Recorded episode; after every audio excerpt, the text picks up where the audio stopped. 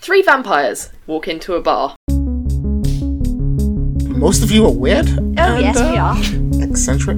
Oh, and yes, I guess undoubtedly. incredibly powerful. What was I supposed to say? I had it handled, but then I didn't have it handled. If you don't have it handled, then you didn't have it handled. The prince basically gave you an ultimatum. Then I'm going to vault the fence.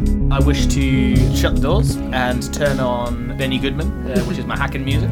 I still have my spell going, so if I go where the phone was, it might be that we can pick up his trail. I'm surprised you are standing here. Thank you. He looks at you like he's just found his answer in the world. So this place is going to be extremely heavily fortified. I would like you to mark a stain on your humanity. Diacast presents Vampire the Masquerade, coming this Friday to a podcatcher near you.